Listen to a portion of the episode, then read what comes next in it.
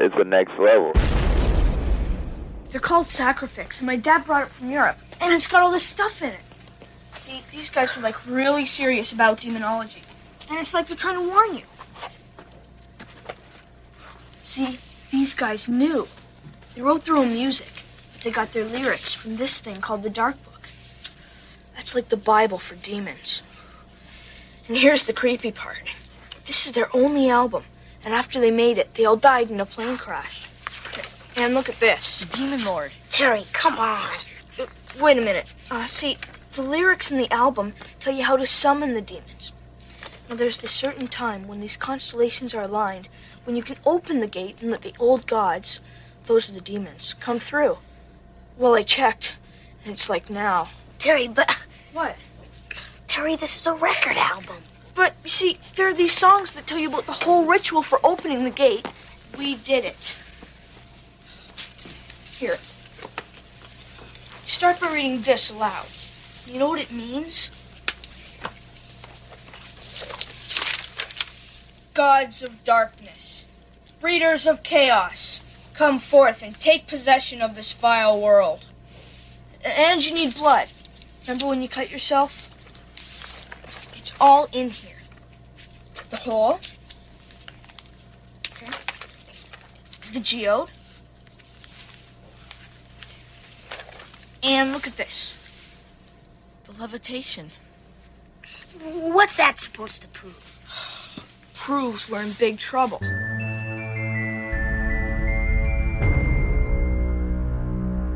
Do you ever fantasize about being killed? Do you ever wonder about all the different ways of dying? You know, violently? And wonder, like, what would be the most horrible way to die?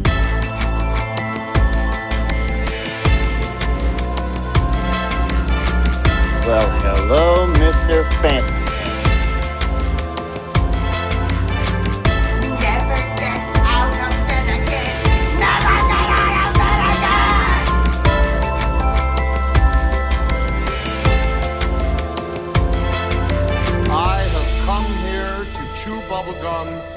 Kick ass. And I'm all out of bubblegum. Due to some violent content, parental discretion is advised. George Lucas got ridiculed a lot for many years. In some ways, he still does. For always re releasing the original trilogy. Whether it be special edition, in 4K, you know, in some big multi pack. You can get Star Wars. Now there's actually a Star Wars release. I think it's from Australia, where it has like all nine films. It has the prequels, it has the original trilogy, and the sequel trilogy. I, I mean, like, how many more times can George Lucas re release Star Wars? But then I read something on the internet this morning that makes me laugh just as much because apparently this isn't just a George Lucas thing. This is a hey, we have a certain franchise that always seems to make money, so how many more times can we re-release it to milk the you know, the consumer? Paramount announced this morning that they are releasing an 8 Blu-ray pack of Friday the 13th parts 1 through 8. Even though they've already done this before, they're doing it again. Now this time the big, you know, flashy thing is is parts 1 through 4 will be remastered yet again. They're going to look even better than they did before. They want you to believe that it is worth getting their parts 1 through 4 because the Scream Factory is not as good as theirs. And you get it in a shiny red case. I, I and and the funny thing is is like I, I saw articles online about it that were saying you know the red case is what makes it worth it. And I'm like okay you guys have to be like you have to be satirizing this. There's no way that you're saying that with a straight face. Because how many more times do we have to re-release Friday the 13th but we're going to do it and it's going to happen in August. I believe the the set goes on sale August 10th, so it's out in time for Friday the 13th of that month because August to my knowledge is the only Friday the 13th we get this year. So yeah, that's happening. So I feel like almost like, you know, like Jason and George Lucas should become like good friends, you know. But I don't know. I'm going to move aside from that now because on behalf of the Next Level Network of Podcasts and Studio Zero, it's your favorite podcast host, Postmortem Paul, welcoming you back to What Lurks Behind, Podcast, Zero. And this week, it is another fan request. Yes, another fan request for a great movie. Great movie from 1987. It's a good little Canadian horror flick where the special effects were done in Los Angeles, but the rest of it was all done in Canada, uh, filmed in the uh, Toronto area. So it's a Canadian film that they didn't want you to know was a Canadian film. There's some cool trivia about like the fact that they tried to basically de-Canadianize the movie. They wanted everyone to believe it was an American film, but whatever for who cares? It's just it's kind of funny. But anyways, yes, episode 95, which is coming to you live. Uh, no, it's not really, but episode 95 directed by Tibor Takacs. 1987, Stephen Dorff's first film feature, The Gate. But first, three things. Three quick things that I want to kind of quickly rip through, and then we'll get into the movie review. First off, number one, Zack Snyder does it again. For me, anyways, I know not everybody cared for his Justice League, and there's a lot of people out there that don't like his DC movies. Fine, we'll move past that. He's returned to the world of zombies. He has given us now Army of the Dead, which was released just, I want to say Friday, was it? May 21st? On Netflix.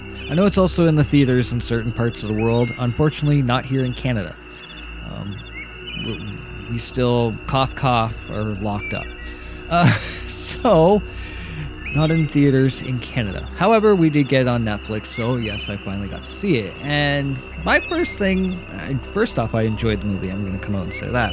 Secondly, my thing was was that after I saw the movie, now I always feel like, okay, what did the internet have to say? Which I'm a glutton for punishment because I should know what the internet was going to say, and they said exactly what I thought they would say. They didn't like the movie. Some people did. Again, this is one of those polarizing things. We have half and half, you know. One side really loved it and just took it for what it was. The other side, it was like it's a Zack Snyder movie and we hate it. Okay, but I don't understand why. I guess my whole thing is is like, and I'm trying to think of like somebody like okay, Melissa McCarthy is an actress that I don't care for. Nothing on a personal level or anything. I just don't find her funny. I've never found her style of humor to be hilarious, and I just don't like her acting. That's it. it it's nothing against her whatsoever. It's nothing personal. But I'm also not actively going to go out and watch her movies so that then I can go on the internet and go, she fucking sucks. Like, no, I'm not. I'm not that kind of person. I guess that's why I have a hard time understanding why all the fuss. Like, Army of the Dead, this is what it was. It was a predictable movie, yes. It's very predictable. Most zombie films these days are. You're not going to get too many zombie movies with a twist anymore, with the exception of, like, you know, Train to Busan or. I don't know. There's not many, let's put it that way. Um, but the thing is, is Army of the Dead was very enjoyable, and I personally, I think Zack needs to do more horror. He he seems like he really has a niche for that that genre. You know, I'm I'm as much as I I would love to see him continue with DC and superhero movies. I know that you know there's that 99.9% chance it's never going to happen again. So I move on from that. But seeing this, this was kind of cool. This movie was kind of like Aliens, which is a great flick, by the way. But it was kind of like Aliens, but instead of xenomorphs, you had zombies, and you got like these like super zombies at the same time and whatnot. And it's kind of fucked up and weird, but it was kind of cool at the same time. The storyline itself, yeah, nothing that we haven't seen before. You know, there's the one character that refuses to listen to everyone else and is going to do what they want to, and they end up being the cause of all the problems, and hence one by one people die off and this and that and whatever. Okay, fine, you know. But two things really stood out in this movie. Number one, Dave Dave Bautista is solid. He's a great actor, and I'd I'd like to see him do more of this. Do more serious roles. When he was in Blade Runner 2049, he was fucking awesome. I know he wasn't in it long, but he was in it enough. It was good, it was solid, And then I see this movie, and he's playing like the soldier type, which, I, okay, yeah, The Rock does that a lot too. But the thing is, is that he can act, he can, and he he pulls at your emotions. Like there were times when, like, I mean, I didn't get choked up for this movie. Okay, it's a zombie movie. I don't I don't get choked up for zombie movies uh, unless an animal is killed. Then I'm probably going to be Niagara Falls. But the thing is, is that he's still able to work at your emotions, even if it's not, you know, on that, oh my god, I gotta weep and cry and give me a tissue kind of emotions. It's, he's still good, you know? And he's believable and he's sincere in his acting. He needs more of this. Don't get me wrong, I, I like him as Drax in the in the Marvel universe, but I also find that they use him as a sort of like a chucklehead meathead kind of comic relief kind of character, and that sort of bothers me at the same time, even though he can pull it off well. But let's see more of the acting chops because the boy can do well. The other thing that stood out, I wasn't even familiar with her before this movie came out, and now I'm like, I need to see more. Tig Notaro is a gem. She is an absolute treasure in this movie. Her humor is definitely on point, and every scene she's in is just gold. She was the one one character in the whole movie that no matter when when she was on the screen, I was like completely dialed in. I was like, all right, I need to see this because she stood out like an absolute gem. And I know I talked with people after the movie, and there was uh, you know um, Ben who runs this network of podcasts. You know, he's been following her for some time, and he said, "Oh my god, dude, she's hilarious. She's great and everything she does." And it's not. I had never even heard of her up until this film, and now I'm I'm like a lot of other people that you know are discovering her, and we're like, all right, let's see what else she's got out there. Um, so yes, my personal opinion of Army of the Dead for me, it worked. It is what it is. It's a stupid zombie movie that is supposed to be enjoyable, and you turn your brain off and you just watch it. I admit, yes, the runtime is a little long. Zack Snyder's got a thing about long movies. I probably would have shaved off about good, you know, 20 to 20 minutes to a half hour, but at the same time, I'll be fair, I didn't even really notice it was that long because the story was pretty much engaging the whole time. There's maybe about like a 10 minute element somewhere in the middle that was kind of like, yeah, you're losing me a little. And then all of a sudden it's boom, we're back into the action. So, Army of the Dead, for me, I don't understand the fuss. I thought it was a gem. Moving on to another polarizing film. This one I had stayed away from for some time because I heard so many horrible things about it. Finally decided I was like, okay, first off, I'll lead into the story why this happens. For whatever fucking reason, I saw a picture of the Wicker Man on the internet, you know, Christopher Lee, like from the Wicker Man, and it inspired me to watch the movie.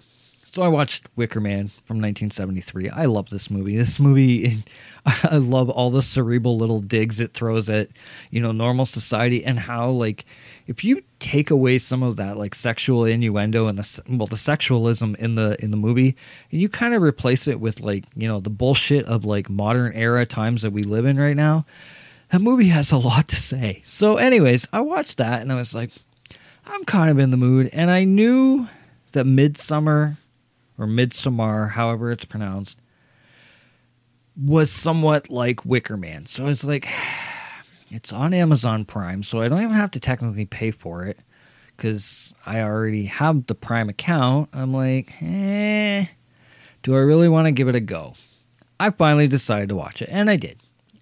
And I walked away from it rather impressed, actually. I love the one thing that I really loved about the film, and the thing is, is that with this film, it's a very cerebral film. It's not this isn't one of those movies where you can turn your brain off for it. I mean, you could if you want, but then, as some people have pointed out, they find this movie very boring and they find it a waste of time. Because I think it's supposed to pull at your brain strings a bit and make you think about different things.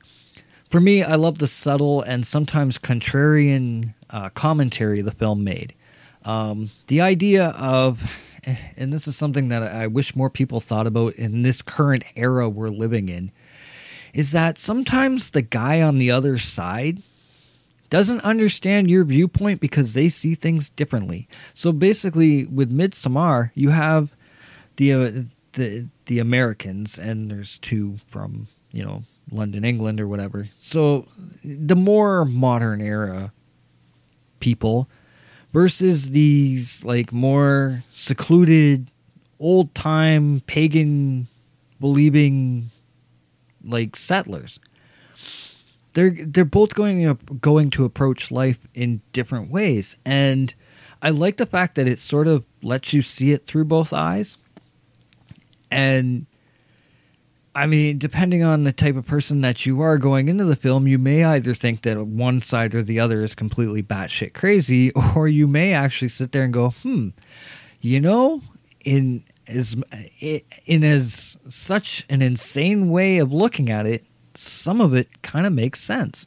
And that's what I really liked about this film. It's far from being a typical horror film, that's for sure. It's not it's not a slasher. It's not, you know, blood, guts and gore. There I think there's what and keep in mind, I didn't watch the director's cut. I know the director's cut is out there and eventually I'll tackle that one, but for right now I'm talking theatrical release there's a bit of gore, there's a bit of blood and stuff, but I mean, like it's it's very quick. It's not it's not a Texas Chainsaw Massacre movie, okay? And I'm talking about the later ones that had all the blood and gore and stuff. It, it, this movie had something to say, which at the same time, I will say that most horror films actually do have something to say, despite what you know popular opinion is. Um, but this one specifically had a lot to say, and I think that it, this movie is it's it's a very dreadful film. I mean, honestly, uh, and I'm pretty sure I'm in the minority when it comes to the film itself. I know that there is a lot more hate for the film than there is love. Even though when you go on the internet, you know, it says it's got like 83% like approval rating and it's like a 7.1 out of 10 and you know, oh, critics love this movie. Yeah, critics did, but not so much fans. Um I mean, you go on IMDb alone and just read the fan reviews. Holy shit. I've seen some hysterical shit in my time, but th- these people hated this movie. And again, this was why I was so apprehensive in watching it for the past, like, I don't know, year or year and a half it's been out. And I was like, ah, do I really want to tackle this? Which was sad when you think about it because I loved Hereditary. And done by Ari Aster, it's like, I should love this movie but I read so much shit, which again, sometimes I, I and I say it myself, why do I read reviews? But it wasn't even reviews though. Sometimes it was even like people that I knew that had seen it. They were like, "Oh man, don't waste your time with it." Mm, all right, I'll, you know. But I'm also that kind of guy that eventually I'm going to give in and watch a movie because I have to know for myself. And I'm glad with this movie that I did that. I'm glad I gave it a chance. I will admit it's not a movie for everyone, but for me, it's a pretty solid movie, and it the performances alone as well, like by the actors. Uh, Florence is it Florence Pugh? Is that how you pronounce her name? She's magnificent in this fucking movie. Like, and as I even had like one friend of mine who didn't like the movie, he did follow it up with saying, "But the movie's shot beautifully." Yes, it is. It is absolutely a gorgeous film on the screen. Whether or not it's your type of story, well, okay. Like I say, maybe not a movie for everyone. Now, my final thing that I want to talk about, and I'm going to do this as quickly as I can because, one, I don't want to spoil a lot because I think everyone needs to see this. But secondly, just so happens that just today in my social media memories, you know, they, they tell you your memories from the past so many years and whatnot. Well, four years ago today, the trailer was released for season one of Castlevania, and it was an anime. And I remember the people that complained. Oh, and even uh, even on my memories, there were comments in like for me. I was like, I'm all on board. I, I've been on board with this Castlevania since the very beginning. But there were even comments within my post on my own social media account of people saying, Well, I wish it wasn't anime. I wanted a live action movie. I think this is going to suck. And it was like, and for me, I was just like, Hey, man, it's Castlevania and they're doing something with it. I'm, I'm in. Well, four years later, we got season four. And I did say on the last episode that I was going to watch season four. I was pushing it off a little bit because, to be fair, I didn't want it to end. And I knew that this season four is the final season for this said property. Now, we have also been told that there will be a new series somewhat spinning off from this. The way season four ends, I do get a few ideas where they may go with that, but I don't want to get too hyped up in case I'm wrong. But I will say this season four, Castlevania. Bravo. Bravo, Castlevania. Bravo, as I, I wrote on all my social media accounts. I, goddamn perfection. Um, and here's the thing so it's 10 episodes. And the first five are really good. As a matter of fact, that first episode just starts off as full on action. And then you got your, you know, your character building episodes again because you have to have that in order for that in order for the finale to work, you have to build this up. So I get it. So, you know, the first episode's really solid. Second one, you know, a little bit more talky.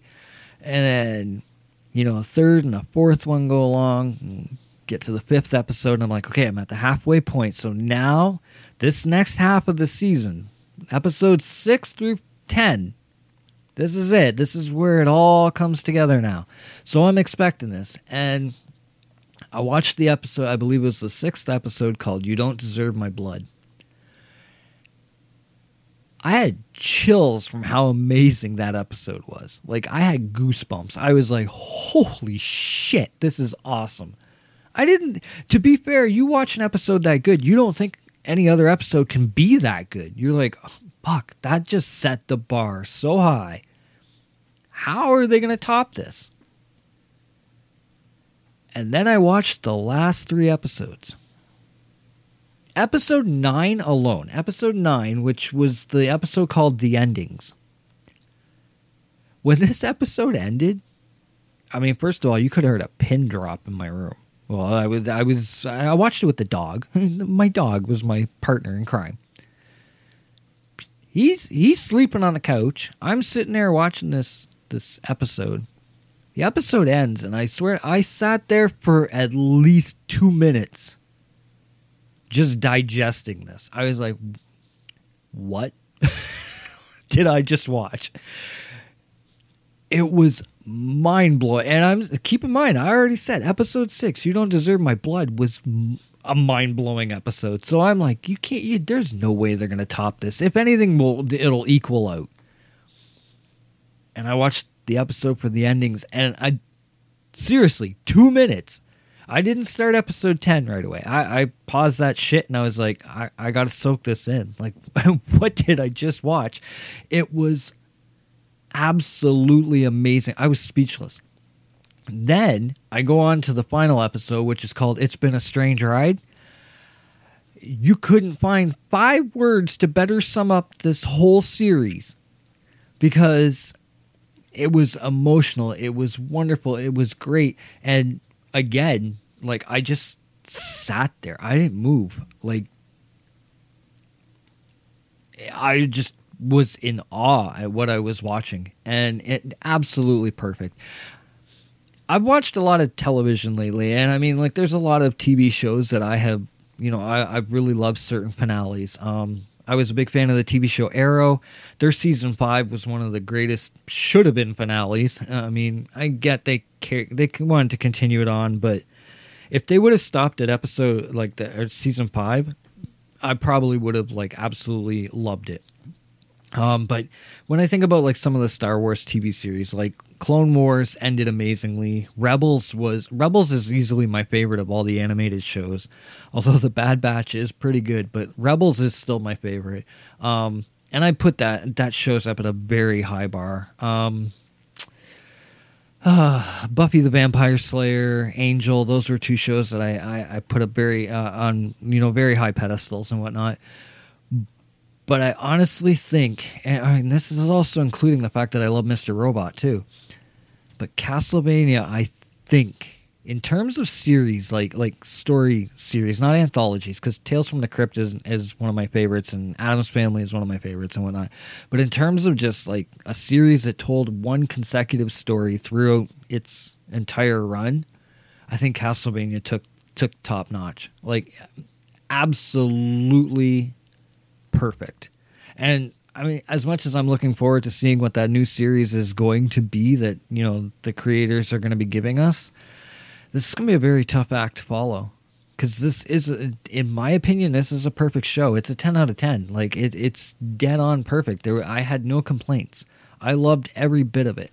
So that's the three things I wanted to talk about. I know I kind of rambled, and I tried to do it as fast as I could. Probably, you know, talked a little too fast at certain times, whatever. But yes, uh, Army of the Dead. Take it for what it is. I mean, it's a zombie movie. It's action movie. Have fun with it. Don't think too hard on it. Midsommar. Well, I finally watched it. I don't understand. Well, I mean, I do understand why some people don't like it, but for me personally, it worked really well. And Castlevania, absolutely two thumbs up. Absolute 10 out of 10. If you have not watched this series yet, I highly recommend it. And try to put if you're not a fan of anime, try to forget that aspect of it because I'll be on, I'll be honest with you, the animation is gorgeous.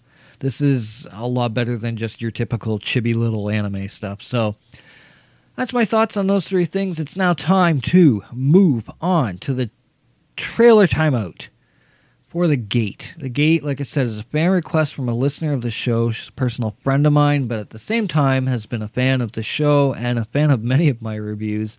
Uh, my friend Nicole Wood. Uh, she actually just recently started up her own YouTube channel. Um, she posts her own like music channel. She's a piano player and very good one at that. Uh, I will say that.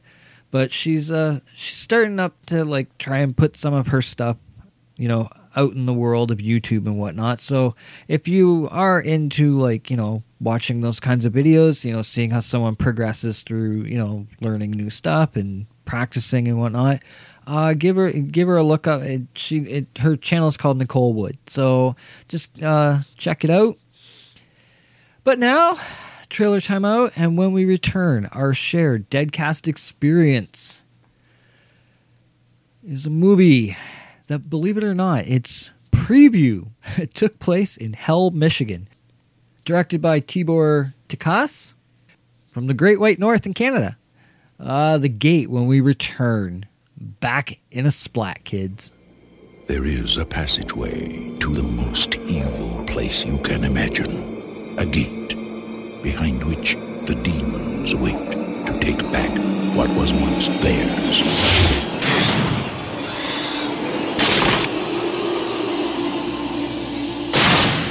And now, someone has opened the gate. There's this weird tearing sound. There is the decomposed corpse of her dead father. Oh no.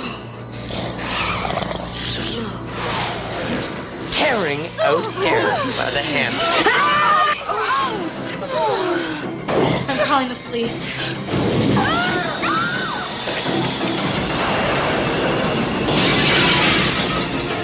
You got demons. Ah! I mean, you guys were serious about that demon stuff?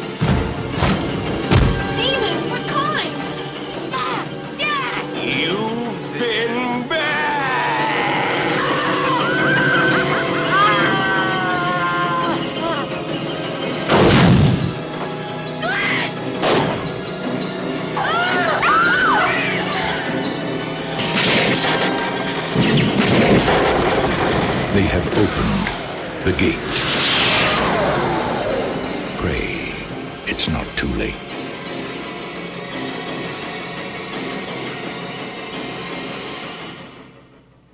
Okay, for a few moments here, this is me completely out of character. This is not me being postmortem Paul. This is just me being me and saying something that was really cool and uh, very humbling, very awesome. Last week, I released episode 94 for the podcast. It was uh, the movie review for the movie The Burning. And um, to date, it's the most downloaded episode that I've released. Of all movies, The Burning. I, I would not have seen that coming. it was uh, a nice surprise. Um, I, I I'm able to watch the analytics of the show now, and I see different things. I see the audience of the show now. That it's you know I have listeners in the UK, I have listeners in Ireland, I have listeners in Spain. Um, Spain kind of blows me away. If you're listening in Spain, like that's totally awesome, and it's you know, like I was I've been telling a couple of my friends, I'm like, shit, I'm like the greatest representative of Canada, aren't I? Because I've got such a crappy attitude sometimes. But it's like I I was floored. Uh, and of course, like I, I I was on a week vacation from my crappy day job. I say day job. I work midnights, but whatever. It's a job that I just don't care about. But it's like I was I, I had a week off from that, and I I released the burning, and I mean like I, I knew people would listen to the episode and whatnot, but I like I said like the burning of all movies that I've reviewed, that was the one I, I least expected that for, and the numbers were they just kept piling up, and I'm like, what just happened? like, did I all of a sudden get good at this or something? Like, I mean, I take my pride in being like you know the stupid guy that pretends he's smart, but it's like a, you know, and I, I've been I, I've been telling a couple of my friends like I'm like, well, I I guess I need to stop the joke of I only have two listeners because clearly I have more than that, and it's completely. I know I say the word completely a lot, but it's just I'm I'm completely floored. Like it, it was just it was so awesome. So before we get into this this awesome movie, uh, talking about it and whatnot, and just a lot of the history and the trivia to it and stuff like that. I just wanted to say thanks to everybody. I, I, I believe I said it even last week too, but I, I have to say it again because it, it's just it's so amazing. You know, like I've been podcasting now for well, it'll be five years in July that I've been podcasting through different podcasts and whatnot. And to finally hit that point where I'm starting to actually feel like I know what I'm doing and I kind of get it now and stuff like that. And, and then to see that the audience is growing, it's like, wow, like this is really cool. Um, so it, from uh, from my dead in black heart, basically, I just wanted to say thank you to all of you. Now, with that being said, there is a lot to talk about with the gate, so I'd better get into it. Um, again, like I said, the gate is a fan request from Nicole Wood, so thank you, Nicole, for requesting this because they're here and they want to meet your neighbors. Um, that was actually a tagline for this movie. The movie is The Gate. The Gate. So, first, uh, first released in the UK. The UK got it first, believe it or not, April 21st, 1987. And then North America saw its release about a month later, May 15th, 1987. As I said earlier, this is a Canadian film uh, shot in Toronto with uh, some of the special effects, uh, the molding and the creations of the, the creatures and whatnot. Some of the uh, makeup effects that they did and whatnot was done in Los Angeles. But this is primarily a Canadian film uh, directed by Tibor Takacs. Um, he also did um, quick quick run through of some of his resume. He's done movies like I Madman. Uh, he did The Gate Two, uh, Bad Blood, which was a movie with Lorenzo Lamas. He did four episodes of The Outer Limits in 1995. He did two episodes of The Crow, Stairway to Heaven series. He did the Sabrina the Teenage Witch TV movie. Um, trivia on that Ryan Reynolds was part of that movie. Remember that? I know I actually don't. I didn't see the movie. I, I just found that out and I was like, oh, that's kind of cool. Uh, and then he also did the uh, TV film that followed up with the uh, followed up um, Sabrina Goes to Rome, which uh, Tara Strong was in that movie. Tara Strong, famously known for being the voice of Harley Quinn. And another film he did was Killer Rats with uh, Sarah Downing and Ron Perlman. I felt I should mention that because we just talked about Ron not too long ago.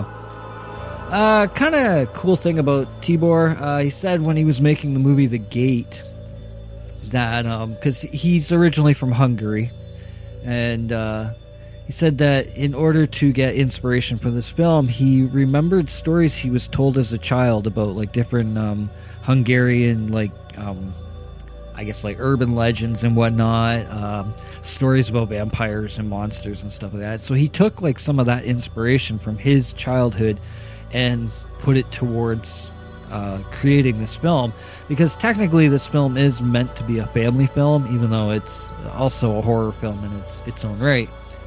Uh, the story, the screenplay, the the written word of this movie was done by Michael Nankin. Nankin is awesome to listen to, by the way. He has some really cool stories.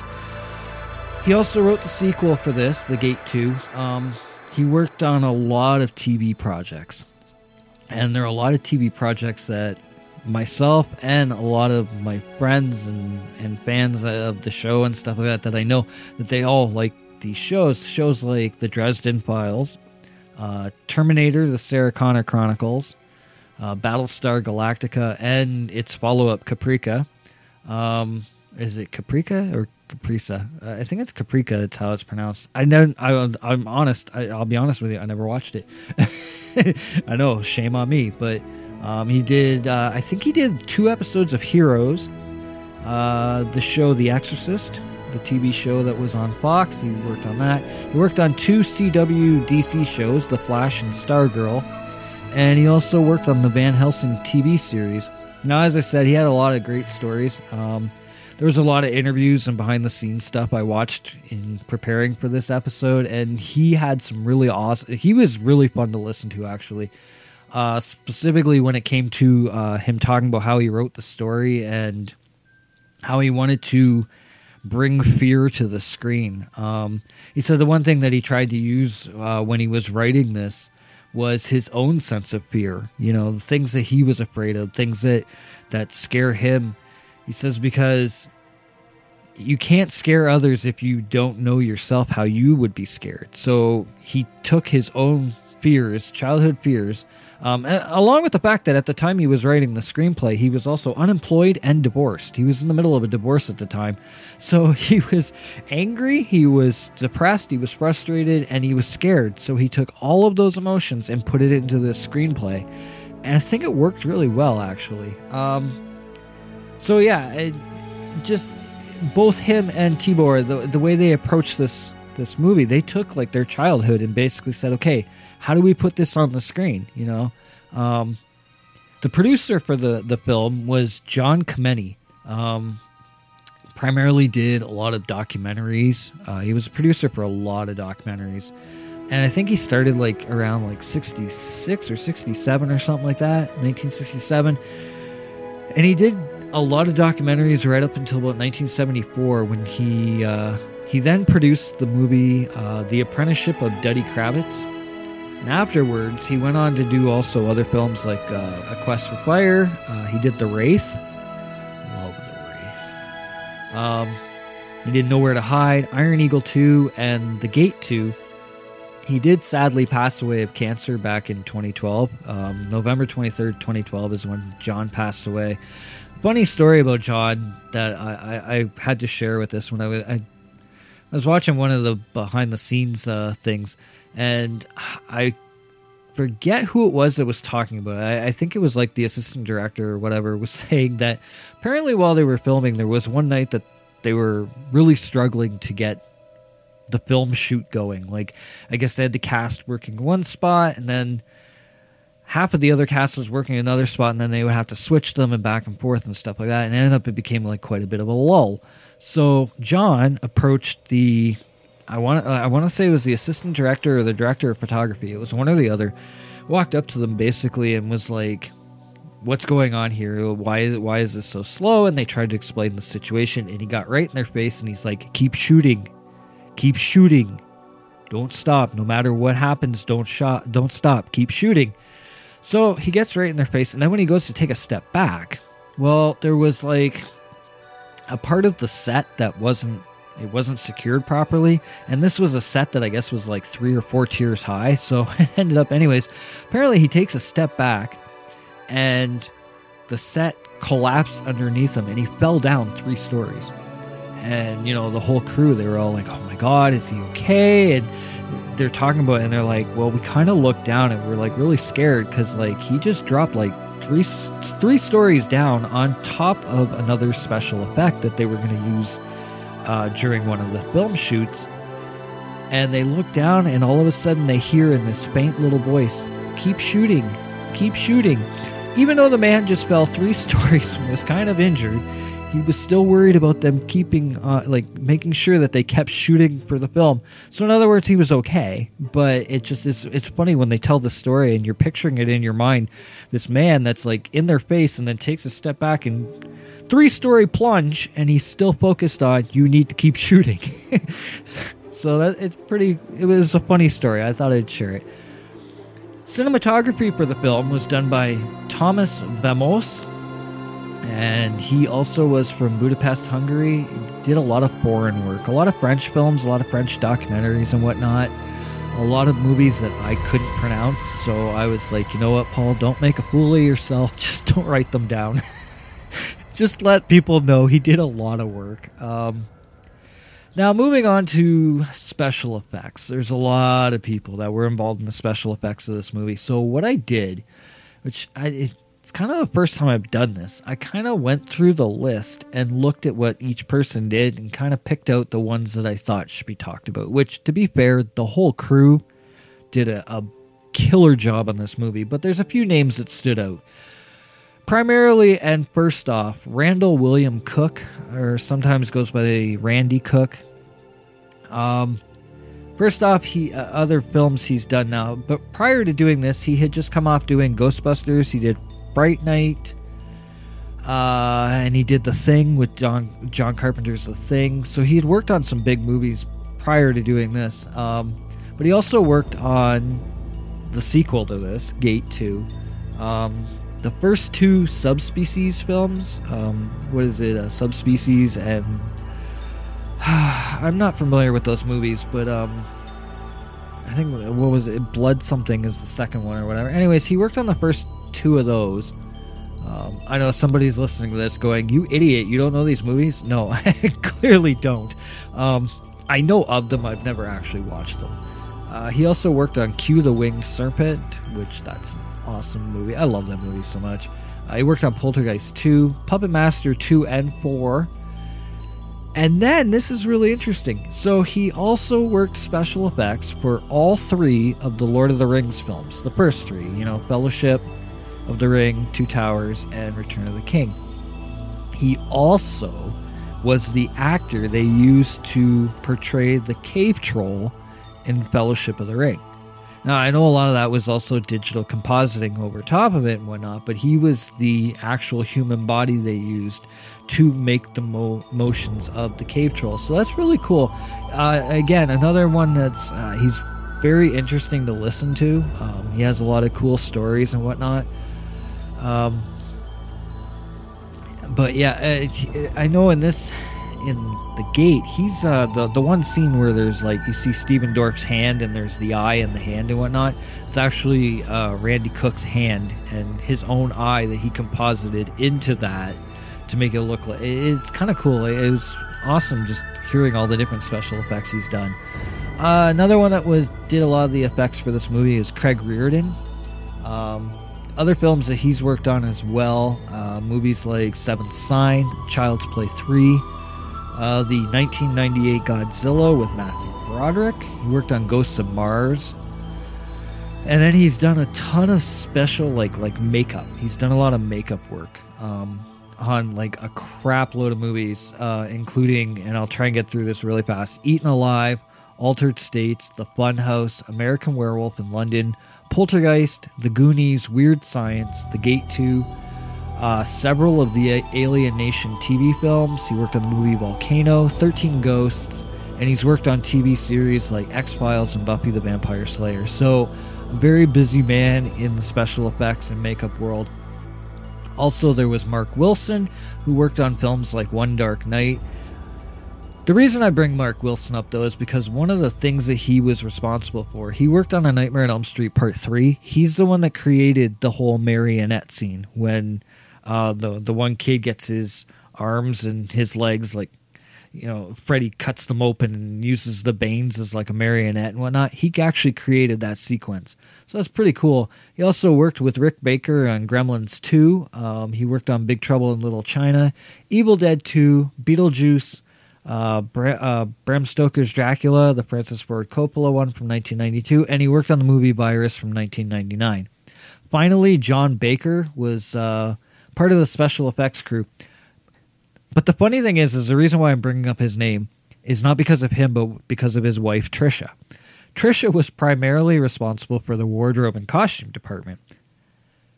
But then she had another role.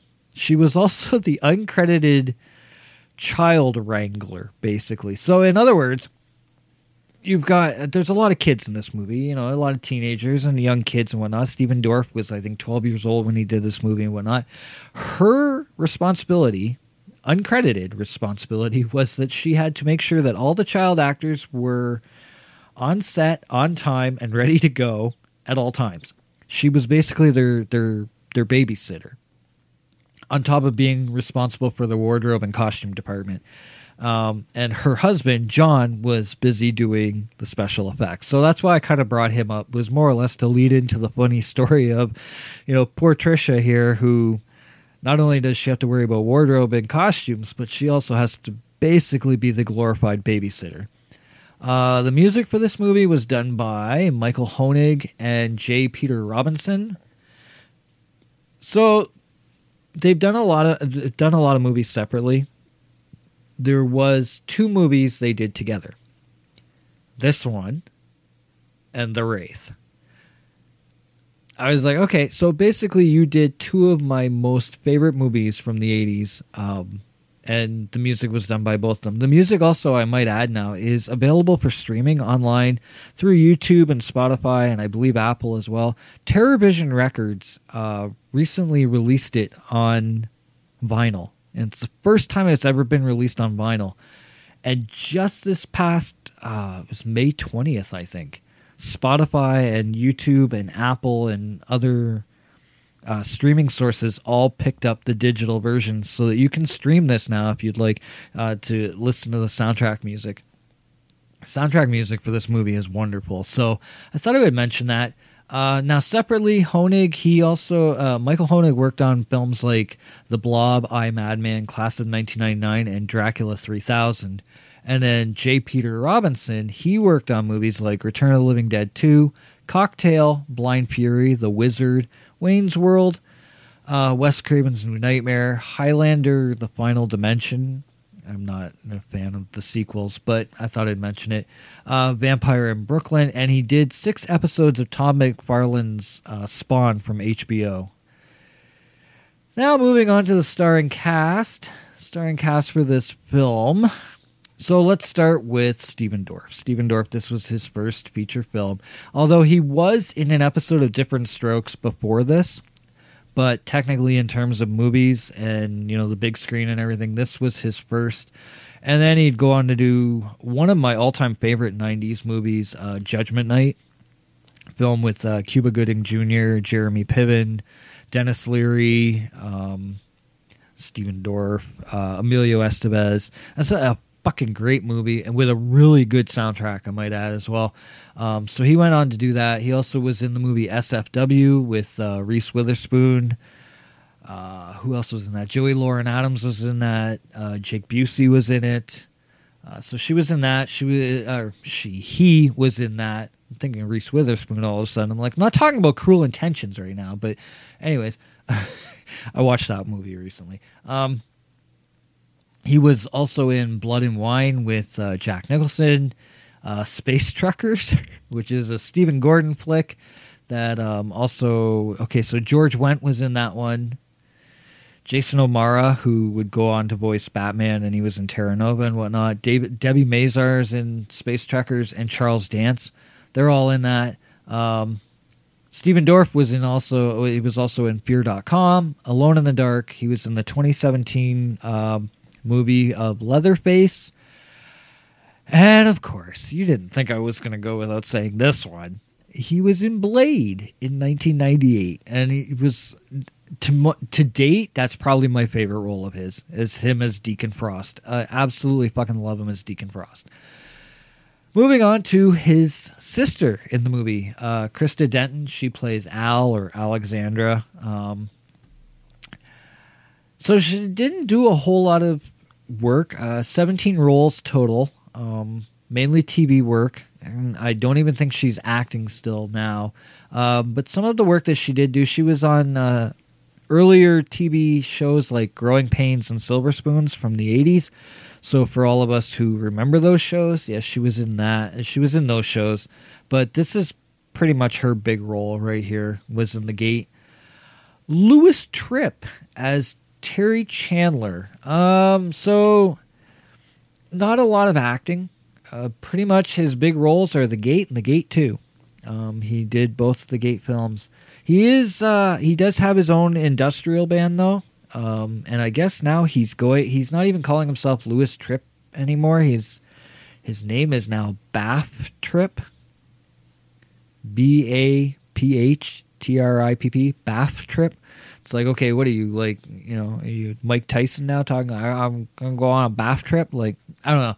It sounded kind of funny. Anyways, I shouldn't make fun of Mike Tyson. He could kick my ass. But anyways, um, so yeah, I guess he he no longer goes by the name Louis. But anyways, pretty much he's he's known as Terry, and that was his that was his big to do in movies and whatnot.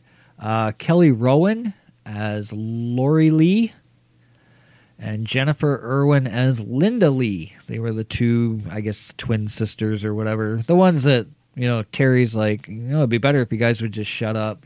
Those those ones. Anyways, Kelly was she's primarily known from the TV series The OC, but she was also in Hook with Robin Williams. She was in Candyman, Farewell to the Flesh, and she was in the movie 187 with Samuel L. Jackson and John Heard. John Heard of Chud. I know everyone's like Home Alone. No, Chud, damn it. Uh, and Jennifer Irwin as Linda Lee. Uh, quite recently, she's been in uh, a few TV series that are pretty popular these days, or were in the last couple of years.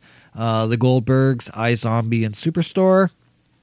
She was also in the TV series Still Standing and um, most familiar with me most recently, she was in uh, the Mo- Mortuary Collection, uh, the Shudder film with that uh, has Clancy Brown in it. Um, so yeah, she was in that.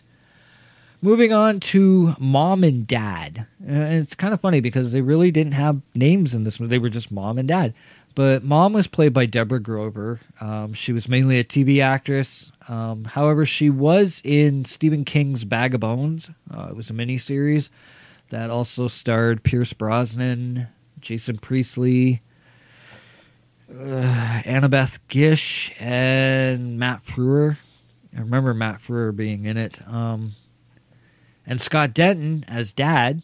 So the cool thing about Scott, he was uh, born in London, Ontario, which is where I was born. So I thought that was kind of cool. I was like, oh, hey, someone from my birth town. That's awesome. Uh, but he was also in the movie The Virgin Suicides with um, Mary Jane Watson, Kirsten Dunst. I was trying to think. I was like, her name's not Mary Jane, but Kirsten Dunst was in that. Um, and he was in the 2001 sci fi thriller Exchange with uh, Stephen Baldwin, Kim Coates, and Kyle MacLachlan. Okay, so Carl Kraines. Carl Kraines in this movie is the workman. He is the zombie like character that's trapped in the walls, that he comes out and then torments the kids. He was also in the 1982 movie The Slayer, um, which is uh, Satan has an assassin. His name is the Slayer. That was the tagline for that movie. Anyways, he was the Slayer. So, um, another person that was very interesting to listen to when he was talking. He was talking about how his job not only was he the the workman, but he also was the one who had to help everyone get rid of their Canadian accents. He basically had to de-Canadianize all the Canadian actors and make sure that they talked quote unquote American. And it's funny because I I don't know, I guess it's because I live so close to the United States. I don't notice it here, but supposedly us Canadians Americans seem to think we say a boot. Um, I know, like when I say the word "there," it always comes up there, there, and it always I know that, and that's that's me being lazy and not pronunciating my words properly. But it's like it was funny because when I was listening to his interview and he was talking about it, and he's like, "Yeah, I had to help them not say a boot," and I'm like, "But we don't actually say that." Like, I don't know where this comes from, but maybe it's because I live across the river from Detroit, and over here in Windsor, we're we're kind of like Canadian, but we are part American because of so much American influence. I don't know, like, but I've never actually noticed Canadians saying a boot. Like, but it's a it's an American thing. Like even Joe Bob Briggs has made jokes about it, and like different talk show hosts, like whenever they're talking to someone from Canada, it's like, oh, so you guys a boot? You talk like a boot, and it's like, I don't know, I didn't notice it, but he he mentioned that too, even in his interview. Um, and he was sort of like also the part-time babysitter as well like because he did a lot of the acting scenes with the kids so he had to also babysit them as well. So it's kind of cool. Uh, finally andrew gunn as brad. I mentioned him. He's not he, he acted in five roles. Uh, he didn't do a lot. This was his big one.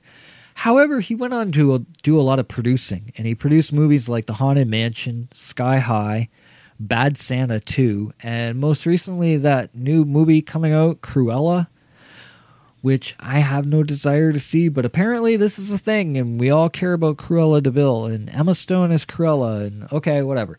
But yeah, he he produced that, so I thought I'd mention it because that movie is just coming out, and it's like okay, so he's very recent in you know movie news and whatnot. The Gates runtime is 1 hour and 25 minutes. It was rated PG 13 for violence, language, and frightening scenes. The budget was 6 million and the box office was 13.5 mil. So, not too bad. It doubled what it spent. Uh, and 6 mil, I mean, yeah, we've seen movies that are lower budget than that, but considering what the special effects look like in this movie, it's hard to believe it's a $6 million movie. The synopsis.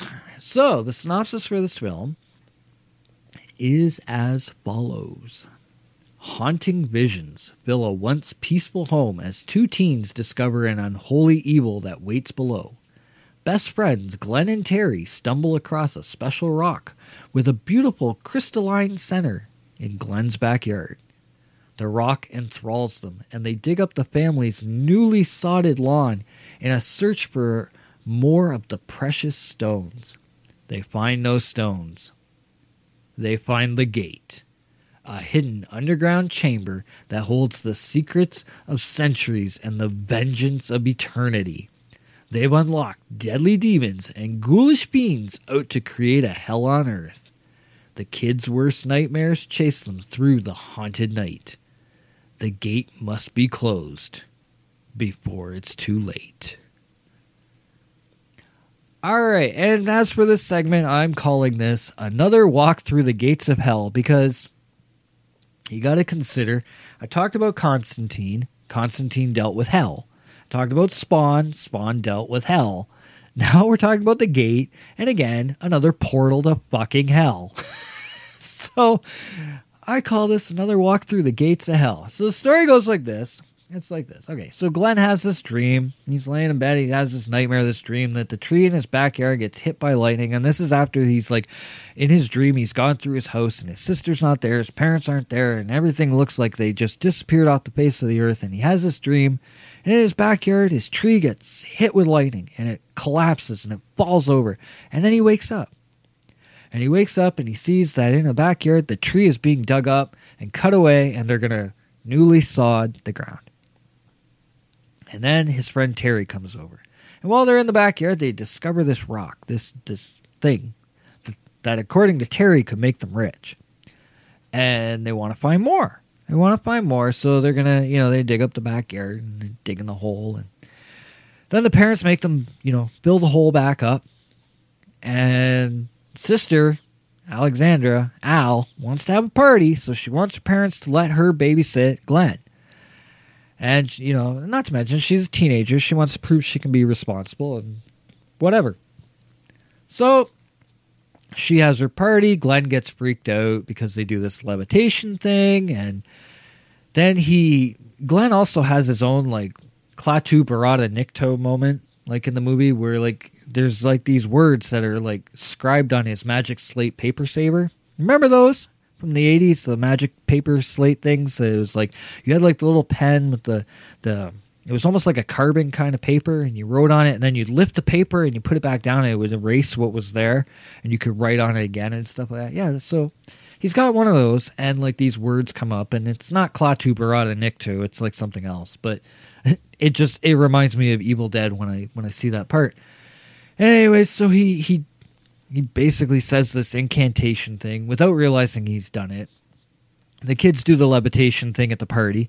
Uh, the dog apparently becomes the the sacrifice, the family sacrifice. And then there's like this record that they also have that you know, it, by sacrifice that explains about this whole like unholy incantation thing and whatnot. Anyways, somehow or another, they bring forth the minions of hell and their grand leader from beyond the gate.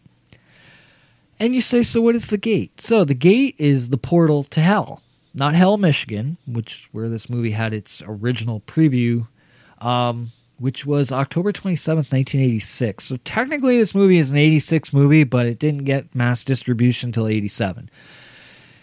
But anyways, this gate is a portal to hell not hell michigan but the one where evil resides. It's all about evil. It's all about satan and the devil and demons and all that other shit. And you have three tiers of evil. There's or, or manifestations. I think that was the word that um um uh, what's his name? The the screenplay writer michael something. Fuck i'm horrible with fucking names. You guys know this. Anyways i think that was what he was saying is like they're like manifestations uh, that you know come from the gate you know the gate to hell. And anyways there's three tiers. He he created this in his in in his own mind before he even approached the screenplay.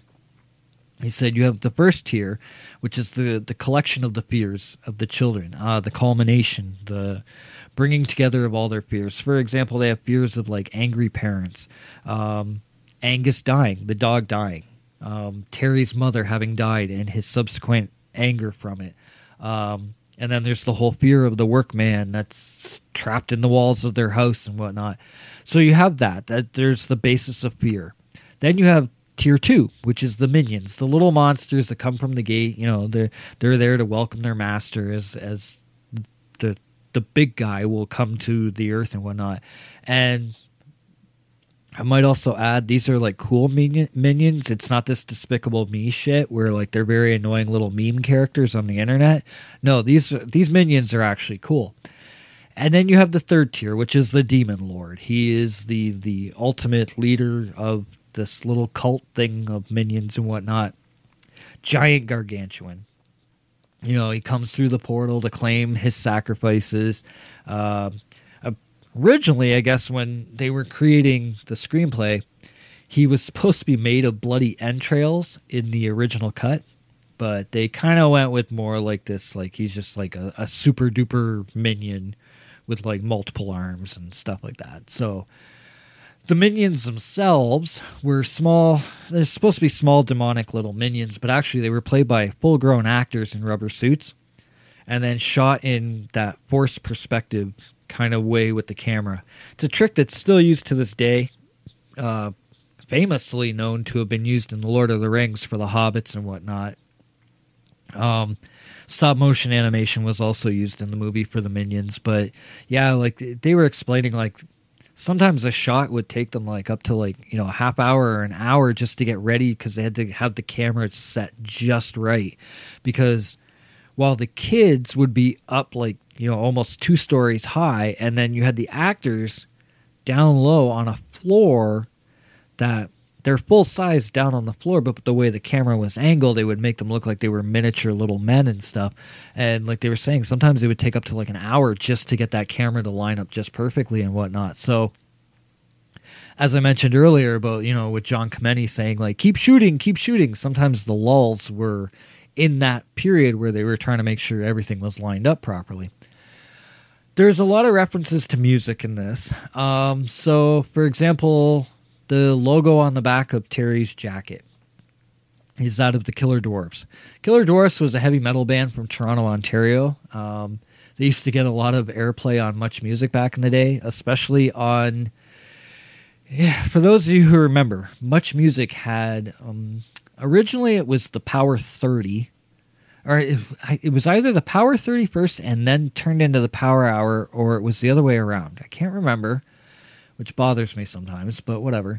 Um, anyways, it, it was sponsored by Pepsi, so it was always the Pepsi Power 30 or the Pepsi Power Hour, and it was telecast on weekdays and weekends and whatnot. Killer Dwarfs were on there quite often. Um, the other thing that's kind of interesting about the character of Terry and his his alignment with the whole music of the movie and whatnot is his room is very reminiscent of Ragman's room in Trick or Treat. You can remember in the movie Trick or Treat from 1986, Ragman was like totally into heavy metal as well. He had posters all over his wall. He had the stereo system. He, you know, he just had to want to have the music blaring and rock out and whatnot. Well, Terry is a lot like that. Um, there's also one scene um, in the film where Terry is seen wearing a patch on his vest from the band Venom. And at one point, he's also wearing, I think it's the same time, he's also wearing a Masters of the Universe shirt, like an authentic one from the 80s. None of these, like, you know, oh, hey, this is like a throwback to Masters of the Universe from the 80s. No, this is, this came out in 1987, was filmed in 86. He's wearing a fucking Masters of the Universe shirt from the time it was on TV. Uh, but, anyways, getting back to the whole Venom thing, The Gate came out in 1987. This was one year before Tony Dolan joined the band Venom. Um, when his former band Atomkraft had just disbanded. The reason I bring this up is because without me actually knowing back then, I've actually met Tony Dolan. Um, back when I, I, was, oh, I'm trying to think. So 87, I would have been about 12 years old. So I was about 11 at the time when I met him. And um, one of our neighbors in this, we were living in this apartment complex back in the day, and one of our neighbors, the there was a, a, like a wife and a husband and their two kids. The wife was the sister of Tony Dolan. So he had come to Canada to hang out with them for a bit and whatnot, and we ended up we got to meet them, and I got to listen to him play bass and everything like that. I had no clue that he was part of the band Venom until I got a little bit older, and then I found out, and I'm like, oh shit! So uh, that's always been something that I thought was kind of cool because when I see anything with Venom, I'm like, I actually met a member of them like uh, their band, like because he was with the band Venom. What is it, 1988 to 92? I think like it was four or five years he was with the band. So it's kind of cool that I can say like I met him and I knew him and stuff. Um, and also the reason why they the Venom patches relevant in the movie because uh, originally they had written a song called "The Seven Gates of Hell," and since this is a movie about a gate that leads to hell, um, they felt it was you know kind of like a nice little nod to the band for having a song about the gates of hell. Um, again, also a song that got a lot of airplay on the Power Hour and the Power Thirty, which was hosted by Teresa Roncon. I know I'm really showing my age when I remember all this shit because like half of and half of you guys listening aren't even gonna know who Teresa Roncon is. But back in the day when we were like little horny little teenagers, a lot of us had a crush on her. So um, she was pretty hot. In keeping with the topic of music, Sacrifyx. So okay, so in the movie they've got that record album, and you know that's where Terry gets all the the information about the the incantation and whatnot, and it's from the band Sacrifyx. Sacrifyx is not a real band. However, the logo and the basis of the band came from an actual real life Toronto based band um, known as Sacrifice who, I might add, recorded a song called Reanimation. Reanimation was used as the opening theme for da, da, da, da, the Power Hour on Much Music. So you can see how like all of this all ties in like this nice little tight circle where everything just keeps all staying together. Now, the song that we hear in the movie that's supposedly played by the band Sacrifyx is actually not by sacrifice or anything to do with that at all. It's actually done music done by Vince Carlucci. Uh, in particular, his band Station Twang, um, and the song is called "Love Will Find a Way." Which, by the way, just so you know now, it's the closing track for this week's episode. Vince was once part of a Canadian punk band known as the Cardboard Brains before all of this. And through him being part of that band and Tibor, the director, was known to have done like certain like video work and whatnot for some of the punk bands in Canada. Anyways, Tibor's and Vince's paths crossed at one point, and I, I can't remember the name of the band where they were talking about like how they they knew each other through this one band, but I, I can't remember the name of the band. Um, anyways, so they crossed paths, they became friends, and when this movie came along, Tibor looked to Vince and asked him to sort of help with the music and create like somewhat of a song that they could use in the movie, and that hence became the song "Love Will Find a Way." Not performed by Sacrifice, even though Sacrifice is somewhat the basis for the band Sacrifyx, which is the whole thing, the whole like album and whatnot in this movie. So it all it's it all interlinks and whatnot. Um, there's a, a website called Stereo Gum. They have a full article that they published back in October of 2020 about the whole Sacrifyx story. It's actually quite a cool read if you want to like look it up. Um, I, I moving on. Let's let's move on past the music now into the acting. The kid actors, uh, specifically Stephen Dorff, uh, Louis, and Christa, uh, they're perfect. And when you listen to like the crew and the other the other actors and the the director and the AD and everybody everybody talking about these kids, they were totally enamored by the kids, totally pulled in. They absolutely loved working with them. Um, they have nothing but good things to say about the kids. A lot of focus always gets put on movies like The Monster Squad and The Goonies, and you know, it, E.T. You know, for their younger uh, acting roster and whatnot. But uh, the gate is up there, man. Like they, for a little low budget flick out of Canada, uh, this one plays just as convincingly, and it's just as fun as the other ones mentioned. I might also mention that just recently, a certain movie has uh, really been getting a lot of love from horror fans around the world. Uh, a little movie called Psycho Goreman, and it's kind of interesting how much Psycho Goreman borrowed from this movie. I mean, think about it. You have two kids discover a hole in the back in the backyard that has a little trinket and it's a link to demonic monsters who are out to take over the world. Sound familiar? Like, and you know,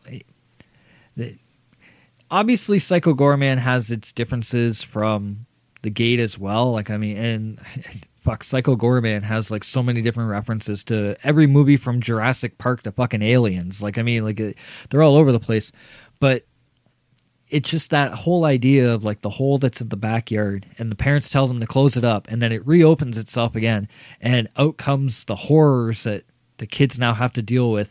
It's just funny that in terms of the gate it was considered like a battle for them against the monsters.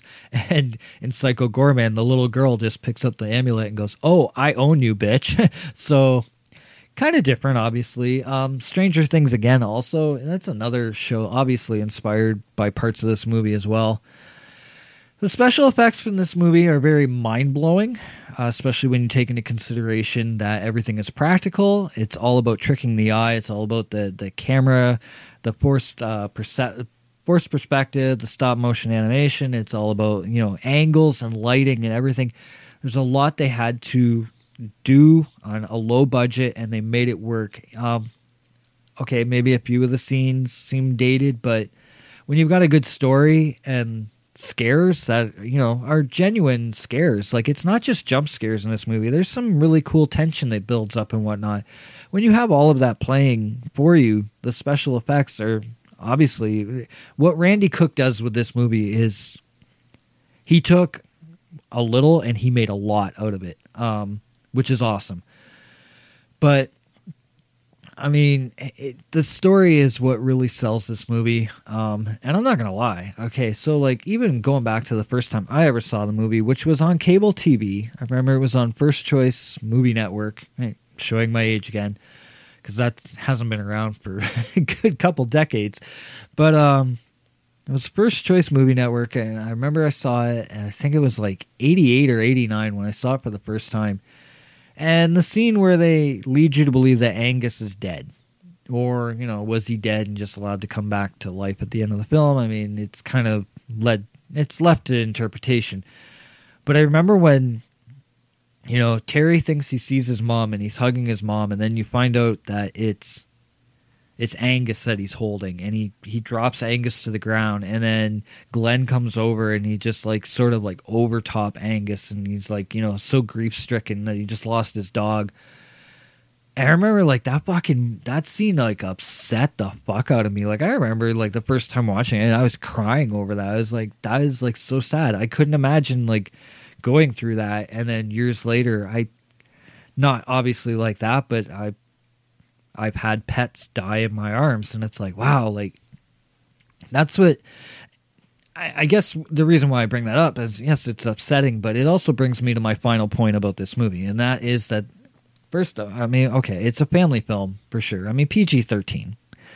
You're going to get what you get with a PG 13 movie, so it's not going to focus on gore or sex or nudity, and the language is kept at a fair level. That's fine. But what works about this movie is that some of the scares are still scary nonetheless, especially when you're younger. As you're older, obviously, you kind of laugh things off, but to a younger crowd, there's some scary shit in this movie and it deals with issues that a lot of us have had to deal with or have since dealt with. Um, the loss of family, the loss of a pet, abandonment issues. Uh, you take the case of Al or Alexandria or Alexandra, I think is how she pronounces it in the movie. Um, you know, the whole idea of growing up, wanting to have some responsibility, young love and lust, you know, um, these are all relatable stories. And they can also be huge fears when we're in our younger ages. You, we all know ourselves. When we're teenagers everything is life and death. We think of everything as oh my god my life is a complete hell. It's over. I'm done with. I mean even in your 20s you know i remember shit happening when i was in my 20s and i was like oh my god my life is over. I'm completely done. I'm toast. And then you hit your 30s and your 40s and your 50s and you start to just let shit slide off. At, at that point you start to realize you're like ah, fuck it who cares? You know? But when you're that young, everything is life or death. And that's what this movie really works on is the fact that these kids like everything is life and death. Like there's that whole scene where like, you know, Glenn uh, Stephen Dorff's character Glenn is like okay, look, I can't live without everybody. I can't have you taking everyone away from me. Take me instead. Let them live because I can't live without them. And it's like, yeah, like when you're that young, that is that enormous. Um, and I mean, okay, I'm not going to focus a whole lot on like what critics thought about this movie because the critics it was up and down. Like some really enjoyed this. Some felt it was a copycat. They felt it, it it stole from Steven Spielberg and Stephen King, you know, what was Stand By Me and stuff like that. And it's like, you know what? Like that I, we could say the same thing about Psycho Goreman and Stranger Things, but there, it's not. It's it's you know, we take an idea and we go, okay, well, I'm going to do it this way. You did it your way. I'm going to do it like this. It's similar, but it's different. Um, I mean, the thing is, is that this movie has a it has a very strong cult following as well. I mean, even in the the I have the best strong collectors um, collector series edition uh, Blu-ray, and I mean the shit it's jammed with extras. There's a ton of stuff, but I believe it was the interview I could be quoting the wrong person, but I believe it was Tricia Baker who said that 30 years after the release of this movie, and people are still talking about it, they're still watching it, and they're still loving it, and still buying it. And, you know, at, at conventions, people always want to know about the movie and stuff like that. I mean, that's saying something. That's saying that this movie had staying power. For a 600 for a $6 million movie that, you know, has special effects that make it look like it cost more and it didn't. Like they they really worked with what they had and they made it work well. I mean, it's hard to knock a movie like that. I mean, there are critics that did, but in terms of like fans, like I, I have yet to actually even read a fan review that complained about this movie, and that's saying something because today, nowadays, you'll always find at least one asshole who hates a movie, and I haven't seen it with this one the podcast zero rating is very easy for me to determine. It's easy for me to nail this one down. I mean, this is one movie that I have no qualms about saying this. I will. I own multiple formats of this. It is one of those. I need all the formats kind of movie. It is definitely up there. I mean, if you can find them, if you have them, whatever. Myself personally, I have a VHS recording of this that was from TV. I also have it on digital and I have it on the Blu-ray. Um, the movie for me, if I'm going to grade the film, is a firm, nice little strong A plus. It's it's awesome. This movie is so amazing, and even yeah, okay, so it's meant for a younger audience, but I can tell you right now, as a 45 year old man, I'm still delighted to watch this, and I was so glad it was requested because it gave me a reason to watch it. Not only once, but I watched it twice in the last week because it's just that much fun. This is a it's a fun, silly little movie that it has some pretty serious moments, some scary moments, and it has some very relatable themes that we all can look back and go, man, like that's it's it's an awesome movie. So yes, it's an A plus. It's give me all the fucking formats, give them all to me. Um, it, it's that great. And I also will say one last time, don't forget the soundtrack is now available in a physical format and on digital. Listen to the music, man. The music is gorgeous for this movie. And on that note, I can finally say to you all, thank you for listening. I'm going to add one last time also, thank you, Nicole, for requesting this episode. This was so much fun.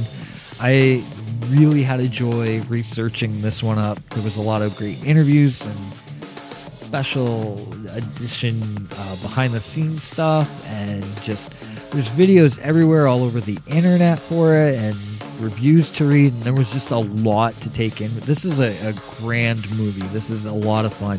So thank you all for listening, and thank you, Nicole, for requesting it. I have talked a lot, so I need to shut up so that we can all go back to doing nothing, basically. But I mean, hey, in some places of the world, you're opening up and having fun again. So, you know, keep it up. If you're looking for the podcast, you can look on social media. You can look on Facebook, Instagram, and Twitter. You will find it there. Um, you can also find it at the website, what lurks behind podcast0.com. The podcast itself, you can find on Spotify, Apple Podcasts, Google, Amazon, Audible, FM Player, Podbean. God, it's everywhere. RedCircle.com.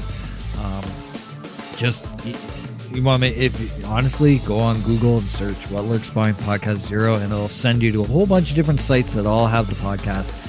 Um, make sure to recommend it to a friend if you know of someone that might want to listen to the show. Hey, the, like I said, after the last episode, I'm sitting here going, "There's this many people to listen to this show. Like, what what did I do right all of a sudden? Like, so make sure to you know recommend, you know, share it on your social media or whatever. Um, I'm going to end. Okay, so Lurker's recommendation. Yes, let's do one. I'm gonna say it. and I'll just make this really quick. Army of the Dead. Give it a shot. Okay. Um, try to remember when you go into it that it's just it's it's a fun little zombie movie. Don't think too hard on it. Don't don't look for some hidden meaning. Don't look, you know, compare it to other movies or whatnot. Just watch it for what it is and enjoy it. And I'm sure you'll probably find some fun in it somewhere. Ah the next movie review, next episode. Okay, so I'm gonna lead into it like this. Same year, 1987. We're doing another one from '87, but it's a different kind of film. Uh, sort of in the realm of slashers, maybe. Um, again, has ties in with some heavy metal music. Oh, okay. So it's that kind of movie. Um, would it help if I said that the theme song for the movie was performed by the band Dokken?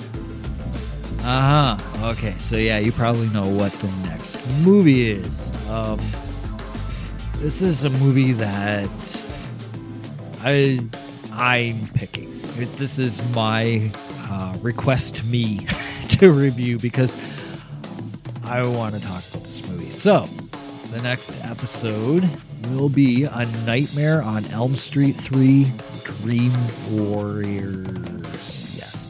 So now we're going to close out with that song by Vince Carlucci that I was talking about, Love Will Find a Way.